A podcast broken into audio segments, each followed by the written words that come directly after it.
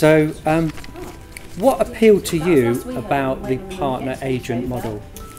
What appealed to us specifically was how much money you can earn. There's Yeah. no cap on the commission, so if you want to put, you know, 24 hours, all your hard work into it, it will pay off in the end. And we, you know, wanted to earn, you know, five to ten thousand pound a month, um, and we managed to do that just by working hard. And what you put into it, get you got out of it. So Okay. if you want to earn a lot more money than you know your nine to five job, you know, it's definitely worth it. Okay, great.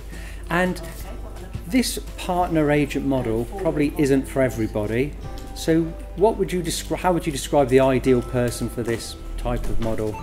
So it's going to be someone who is very, very ambitious to do well. This Yeah. is not for everyone, not for someone who just wants a job to pass the time. This Yeah. is for entrepreneurs, people who want to do really, really well. you go life. out and get the business. Yeah. This sort of thing isn't going to come to you.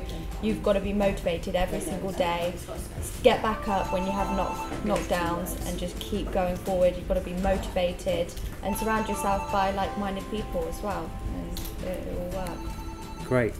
And Matt, you've worked for an estate agency before. How would you find it compares in the role or the income? What's the difference? So, um, completely different. So, there's a number of different things, that's uh, the way we do everything here with the marketing and the approach is just completely fresh. Um, and also, the earnings is a very different structure.